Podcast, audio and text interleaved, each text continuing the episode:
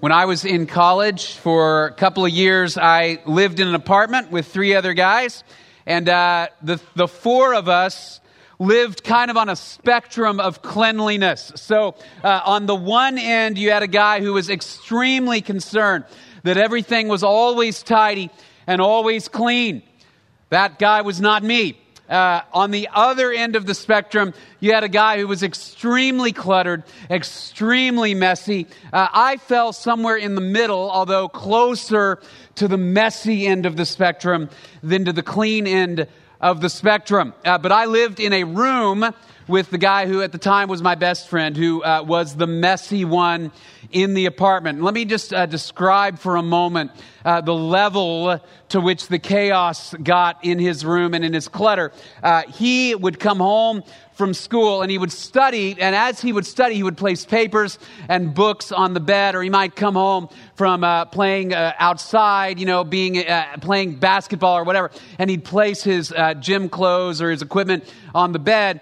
There was one semester that the clutter reached the level that he could no longer sleep in the bed. And uh, so instead of cleaning the clutter off of the bed, he moved into the living room. And uh, he slept on the living room sofa for most of that semester, you know, and the clutter just continued to grow to the point that he could no longer use his half of our room for its intended purpose. Now, now in and of itself, that wouldn't have been so bad. Uh, but uh, remember, we had another roommate uh, whom I won't name because he actually goes to this church. But we had, we had another roommate who was exceedingly concerned with cleanliness. And so, as, as this one guy's mess began to move its way into the living room, uh, the clean roommate became increasingly extreme in his efforts to clean it all out right? So uh, I remember there was one afternoon I was sitting at our kitchen table and I was eating lunch in the middle of lunch.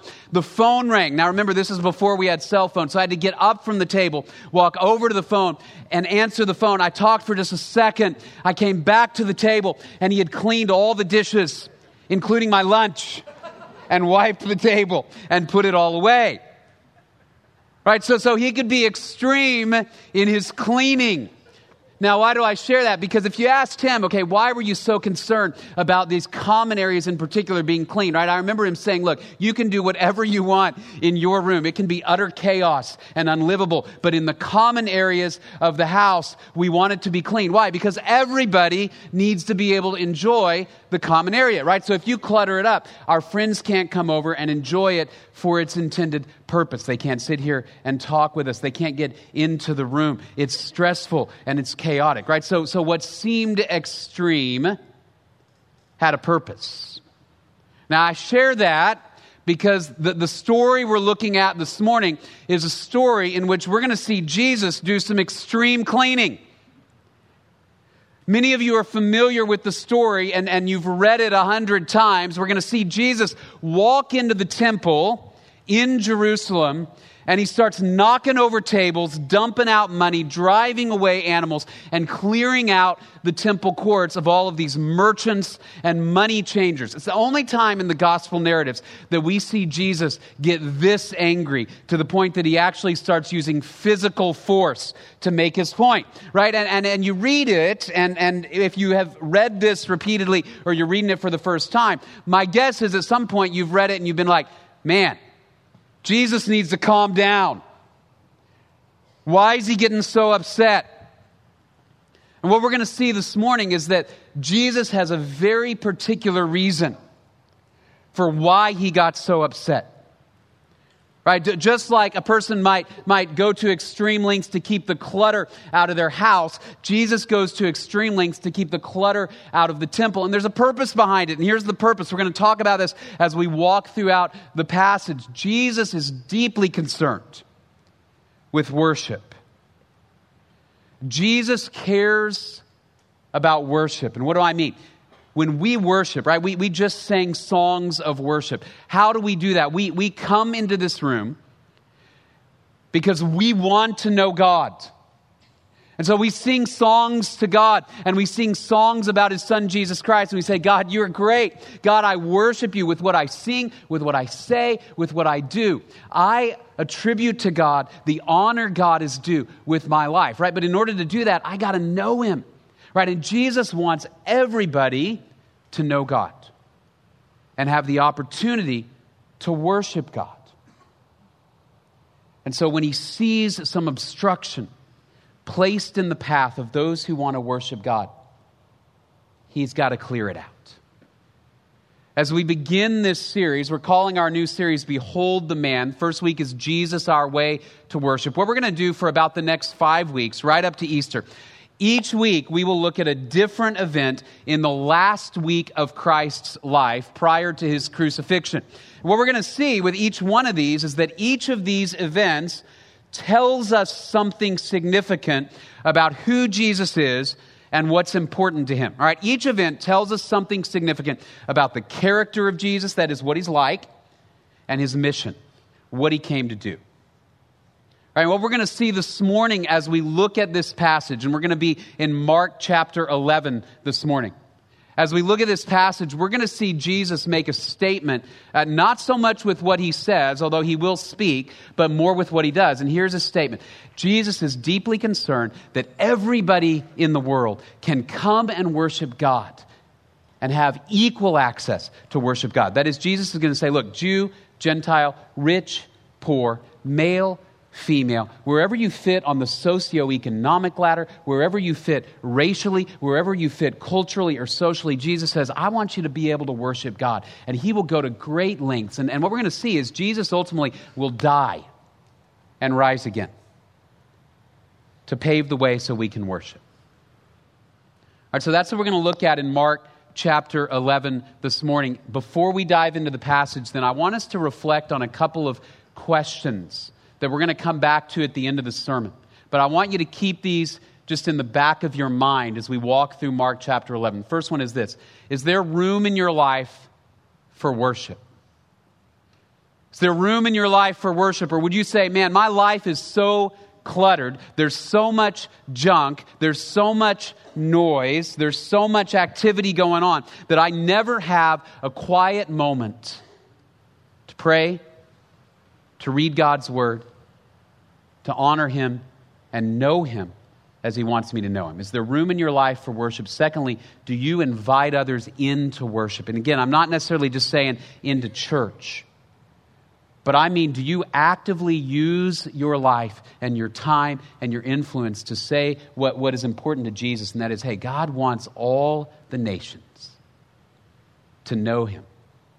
And Jesus paved the way. So, is there room in your life for worship? And do you invite others into worship? All right, so let's look then at Mark chapter 11. This story, by the way, is in all four of the Gospels. It's one of the few stories that we find in all four Gospels uh, Matthew, Mark, Luke, and John. The most detailed account is here in Mark. So we're going to we're going to spend most of our time in Mark but I'll, I'll, reference some things from some of the other gospels because as we look at all four gospels, that's why we have four, right? They, they paint a more complete picture than just one gospel will give us. But we're going to be in Mark chapter 11. I'm going to read starting in verse 15. This is Jesus and his disciples that are being described. It says, Then they came to Jerusalem, and he entered the temple and began to drive out those who were buying and selling in the temple and overturned the tables of the money changers and the seats of those who were selling doves. And he would not permit anyone to carry merchandise through the temple. And he began to teach and say to them, Is it not written, My house shall be called a house of prayer for all the nations? But you have made it a robber's den. The chief priests and the scribes heard this and began seeking how to destroy him, for they were afraid of him. For the whole crowd was astonished at his teaching. When evening came, they would go out of the city. So let me set the stage for you guys for, for just a moment. The setting here is in, in Jerusalem, as it says, and the timing is Passover, right? Passover is one of the three major pilgrimage feasts of the people of Israel. That is, three times a year, the Israelites were expected to actually travel to Jerusalem to participate in a major feast. So you have Passover, and then you would have Pentecost, right? Pentecost is later in the year, early summertime, around early to mid June, probably. And then in the fall, you have the Feast of Booths. Okay, so this is the first of the, of the three. This is Passover. And if you remember, remember the story of Passover, okay, because this is significant as to why uh, all of this is happening here in Jerusalem. You remember when the nation of Israel was enslaved in Egypt. In order to get them out of Egypt, what did God do? Well, God enforced 10 plagues. He brought 10 plagues onto the Egyptians. And you remember the last plague was the death of the firstborn son. That is, the angel of the Lord went through Egypt in the night, and every firstborn son, from the lowest slave all the way up to the house of Pharaoh, every family with a firstborn son, that son died. And so God told the Israelites, He said, Here's what I want you to do. I want you to slaughter a lamb, right? To kill a lamb, and you take the blood of that lamb and you, and you put it on the doorposts of your home. And when the angel of the Lord sees the blood on the doorposts, what will he do? He will pass over your home. He will not kill the firstborn son of any home that says, We take refuge in God. And so they would paint this blood on the doorposts of their house. After that plague, that was when Pharaoh finally says, okay, you guys can leave. You can go. The slaves that we have in Egypt, they can, they can depart. And so they leave. So every year, the Israelites converge on Jerusalem to celebrate the Passover. And what do they do? Well, they're supposed to, each family is supposed to sacrifice a lamb, right? But in addition to that, since they're in Jerusalem, there would have been other sacrifices they probably would have had to make, right? So you only go to the temple three times a year.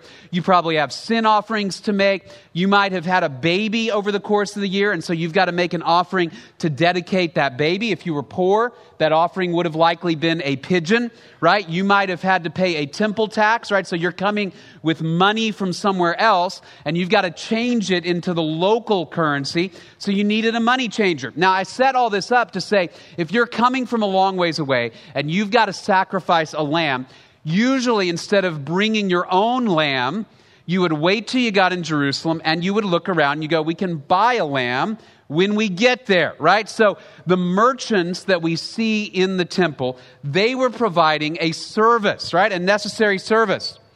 People said, I, I, need an animal. They say, you can buy an animal. People would say, I need to change my currency. They go, you can change your currency here. Okay, it was a necessary service. In fact, usually they would set up on the Mount of Olives right next to the temple. Now, here's the problem they were set up right in the court, what's called the court of the Gentiles, in the temple itself. So let me show you just quickly a diagram of the temple, because I think this is going to help us understand, right? This is an overhead view, and I, I, know some of this you can't see super well from where you are, all right? But here is sort of the, the central portion of the temple. This is the Holy of Holies.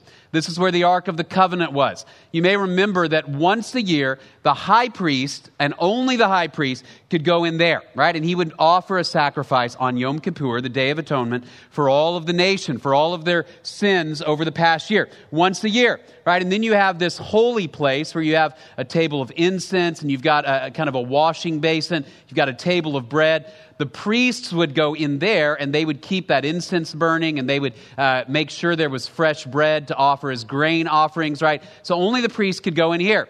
Okay, move out just a little bit. You have the court of the priests where they would make uh, sacrifices right here on this altar. Move out a little bit further, and you have the court of Israel, right? Um, hopefully, you can see there are like concentric circles for who can get into the temple. Court of Israel is where Israelite men could come. They would bring their animals, hand them off to the priests, who would then go in and offer sacrifice. Out here, you have the court of the women, right? Israelite women could come this far, but not into here. And then up here, you have, and you, you probably didn't notice this at first, what's called the court of the Gentiles, okay? The court of the Gentiles was a place that was designated where non Jews could come.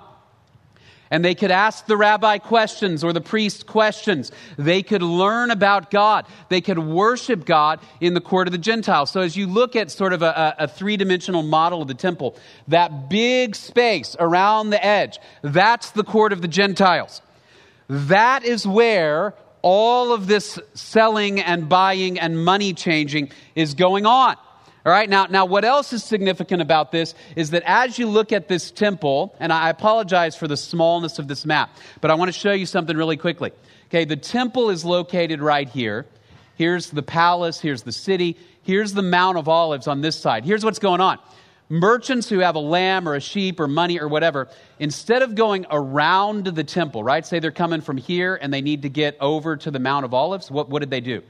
Well, they took a shortcut, right? So they would take a shortcut right through the court of the Gentiles, back and forth and back and forth. So, what you have when Jesus shows up, and you notice uh, if you look a few verses previous to this, Jesus comes in the previous night and he just kind of looks around at the temple and then he goes away. And what he sees is all of this merchandising, all of this money changing happening in the one place that the Gentiles can actually come and worship.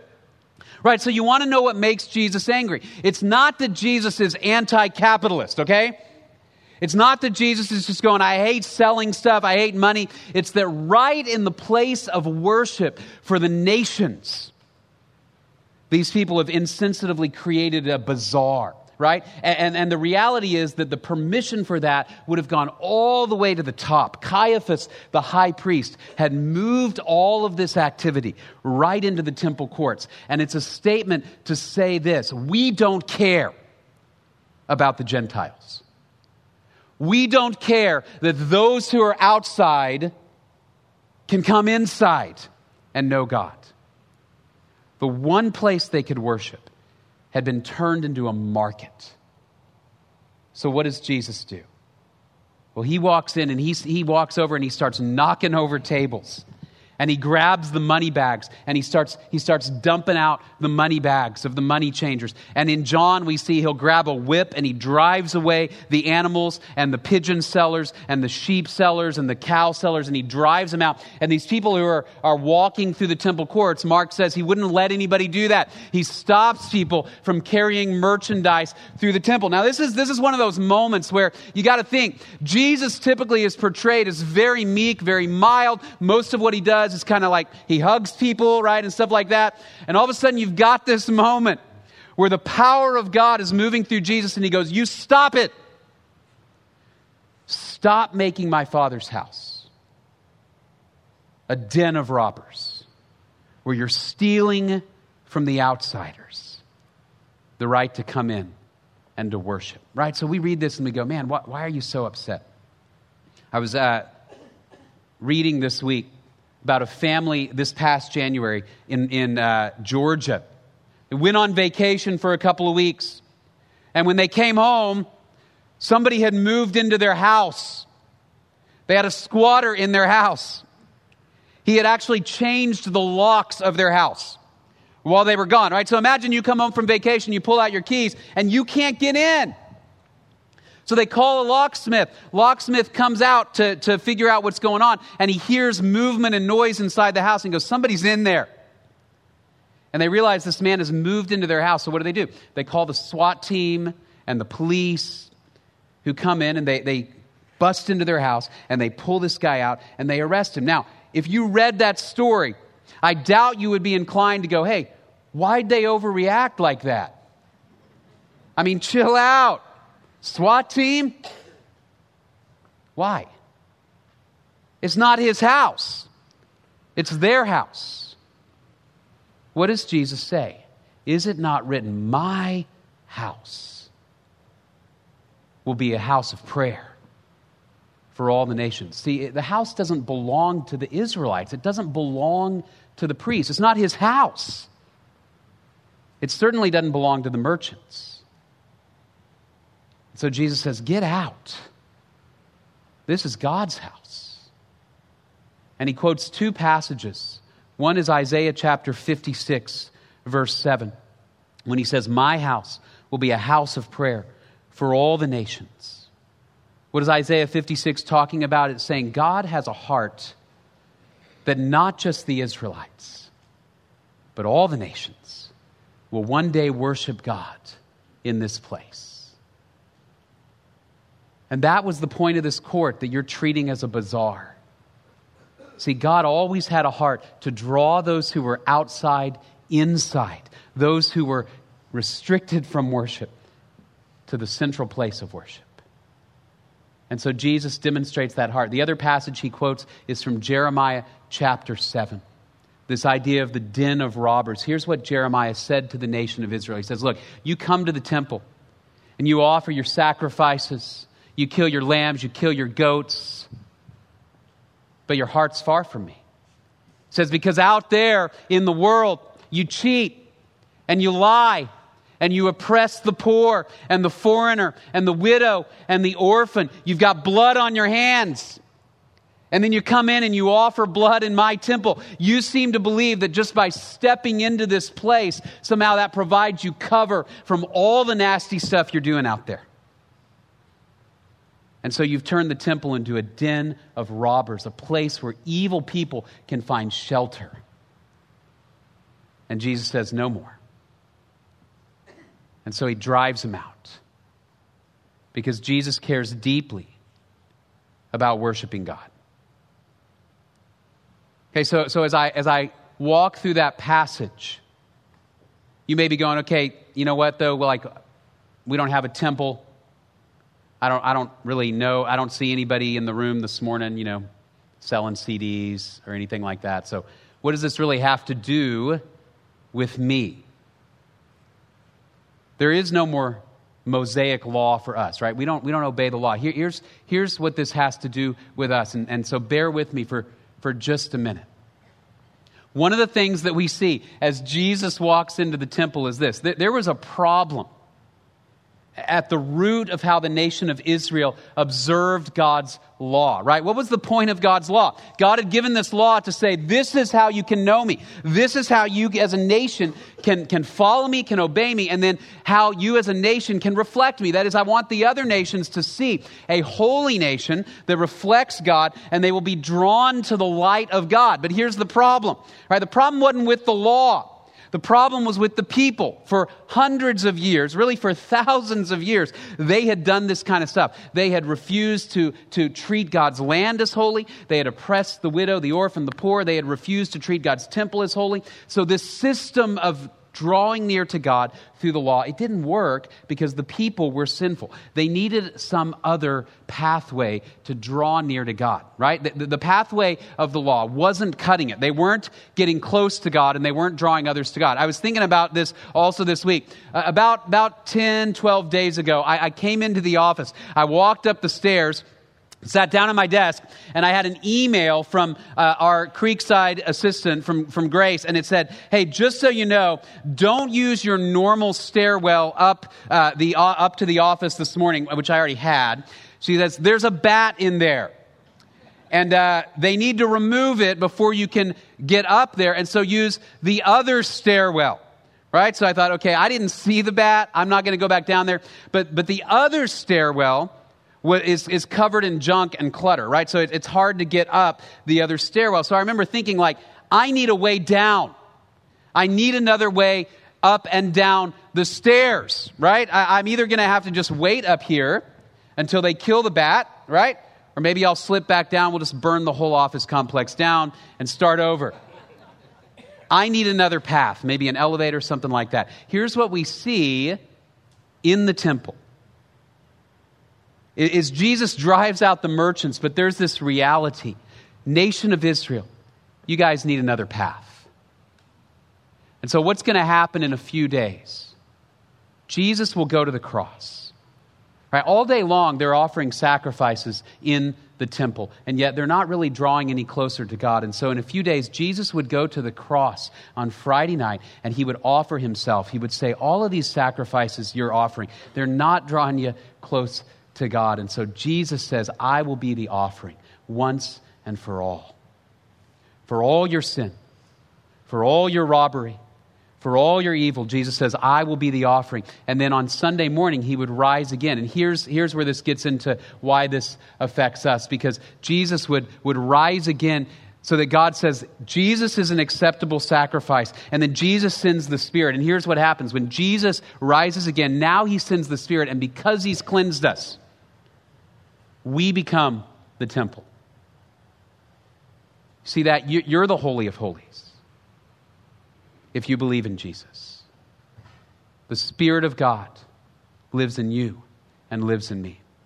This is why Mark would say in Mark chapter 15, when Jesus died, look, look what happens. Jesus uttered a loud cry and breathed his last. And then what happened? The veil of the temple was torn in two from top to bottom. What is that veil? That veil separated the Holy of Holies from the holy place. When Jesus died, it's ripped in half so we can walk in. So the barrier of our sin, the barrier of the law, all of those barriers between Jew and Gentile, male and female, poor and rich, all of those barriers before Jesus Christ are broken down so all have equal access to worship. This is why Hebrews chapter 10 would say this. Therefore, brethren, since we have confidence to enter the holy place by the blood of Jesus, by a new and living way, which he inaugurated for us through the veil, that is his flesh. And since we have a great high priest over the house of God, what do we do? Let us draw near with a sincere heart, in full assurance of faith, having our hearts sprinkled clean from an evil conscience and our bodies washed with pure water. Jesus cared so much about worship that he says, I'm going to die to pave the way, to open up a way so all can come in to the holiest of holy places. And so, so the question for us is do we care about worship and do we, do we draw near? All right, we, we started with a couple of questions. You may, you may remember these questions. First one is this Is there room in your life for worship? All right, let's be honest for just a minute. Have you, have you created a life for yourself where you're constantly distracted? By noise, right? It may be, it may be visual noise from, from a phone. It may be just constant activity.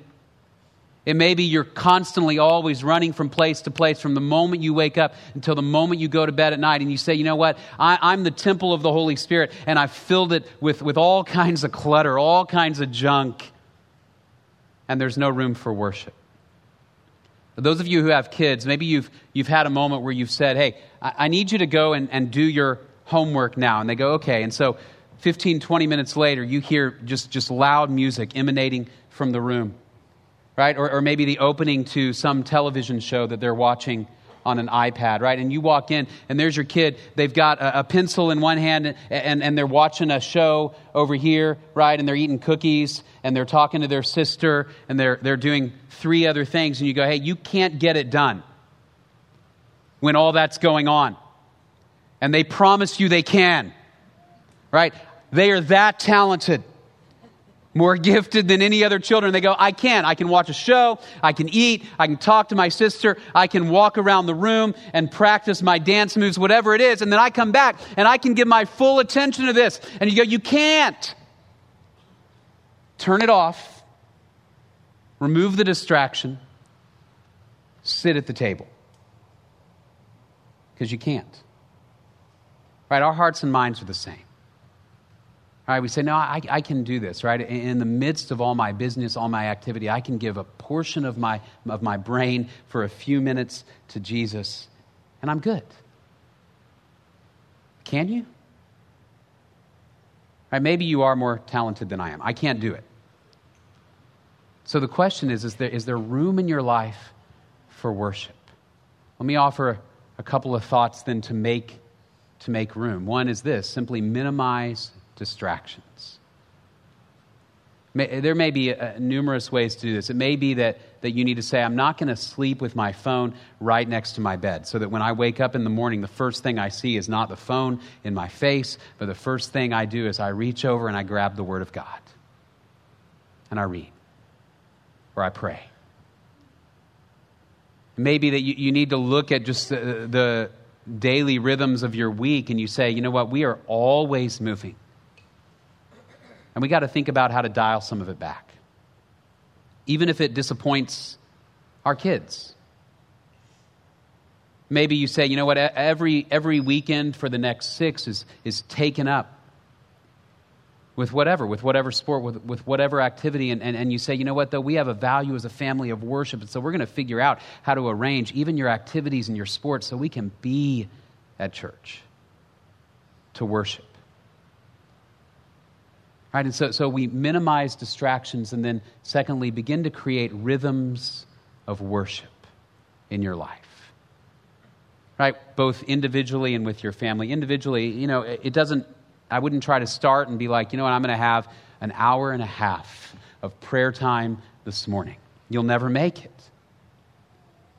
You say, I'm going to create a rhythm every morning. I'm going to spend 10 minutes in God's Word. I'm going to spend a few minutes in prayer, and then I'll get up and move forward with my day. Maybe at the breakfast table, maybe at the dinner table with your family. You don't, you don't need to do a long, drawn out devotional where they're falling asleep, right? But you, you read a passage or two. One of the things we, we've started doing as a family when we get Christmas cards from some of y'all and from friends is we, we've kind of put them on a little ring. My wife put them on a little ring, and so at, at breakfast we just flip to another one each morning, and we pray for a different family each morning as a family. Right? So we can see your faces and we can pray for what's going on in your lives, right? That's a, that's a rhythm of worship, right? Do you have rhythms of worship in your life? Or are you full of distractions? So, is there room in your life for worship? And then, secondly, do you invite outsiders into worship? Do you invite outsiders into worship? Now, again, I want to say I'm not necessarily saying invite everybody to come to Creekside. That may be part of it. It may be you say to a friend that doesn't know Jesus, just, just come and visit church with me. But what I'm really saying is, are you actively looking throughout your sphere of influence to say, who are the people who are far from God, right? Who are the people that I know that might think differently from me? Who are the people that I know that might even be in a different place economically than I am? Who are the people that I know that might be different ethnically or racially than I am? Who are the people that I know that they, they just, they might look like me, but they might be far from God, right? Their life might be far from God. And you might look at those folks and you say, you know what? They've made terrible decisions and they deserve all the consequences that have come their way, right? They deserve the consequences of their sin. And so do you. But Jesus died and rose again to draw us near. So, do we actively look for those opportunities? Let me, let me even press a little bit further. You know, when, when, we think about Caiaphas the high priest and when we think about the, the religious leadership of Jesus' day, they were not known for leading people to worship God first. They were known for their political alliances, they were known for their money, they were known for their greed. So let me ask you this question whether it is what you post on Facebook, whether it is what you present in the community, when people think of you first, what do they know you for? Is it the allegiance to some tribe? Or is it for Jesus? And do you utilize the influence God has given you to say, I want to invite outsiders in to worship the living God because Jesus paved the way so that everybody can worship God? So, so this was always part of God's plan. It says this in the Old Testament. Now, it will come about that in the last days the mountain of the house of the Lord will be established as the chief of the mountains. All the nations will stream to it, and many peoples will come and say, Come, let us go up to the mountain of the Lord, to the house of the God of Jacob, that he may teach us concerning his ways, and that we, may walk in his paths. That is, the temple was always meant to be a place where all the nations would stream to the light of God. Psalm chapter 96 Sing to the Lord, bless his name, proclaim good tidings of, of his salvation from day to day. Tell of his glory among the nations, his wonderful deeds among the peoples. For great is the Lord and greatly to be praised. God's heart was always for all the nations, all the people to come to worship him. So, do you invite outsiders into worship? Let me, let me offer this one last application before we close in worship. I want you just for a moment, just take a minute and, and think about that person you know, right? That person in your sphere of influence that you, you honestly, you might say, I don't really like that person, right? They're, they're not like me. They think differently from me. Maybe it is some relative or friend who is politically on the, the opposite end of the spectrum from you. Maybe it is somebody at work that you go, man, that person is so far from God, and their views and their actions and their activities are so far from God, I don't even really want to be around them. I want you to lock that person in your mind. And then the challenge is, is this week. As you're building rhythms of worship, you just, you just begin to pray for that person. Right? And if you're like me, your temptation is going to be like, I'm going to pray that they'll be like me, right? That's what I'm going to pray. Pray that they'll know Jesus. Pray they'll understand that Jesus died and rose again to pave the way so they can worship. And then as you pray, pray specifically God, just give me an opportunity to testify to that person about the grace of God. And then look for that chance. Will we make room for worship? Will we invite those who don't know God to worship Him until the day Jesus returns and men and women from every tribe and tongue and people and nation will worship Him together? This morning, we're going to close in worship. And as we close in worship, then, let's begin to prepare our hearts to make Him room. Let me pray for us. Father, we thank you for the morning, the opportunity to worship you. We thank you that you have a heart that, that everybody should know you. You want everybody to know you. You're not impressed by our status, you're not impressed by how well put together we appear. You recognize we, we need salvation, and you gave it in Jesus. That Jesus died and rose again to pave the way to you when we could not get to you. And so we pray that we would make room for worship and make room for others to worship you. We thank you, Father, for this time. We pray this in Jesus' name. Amen.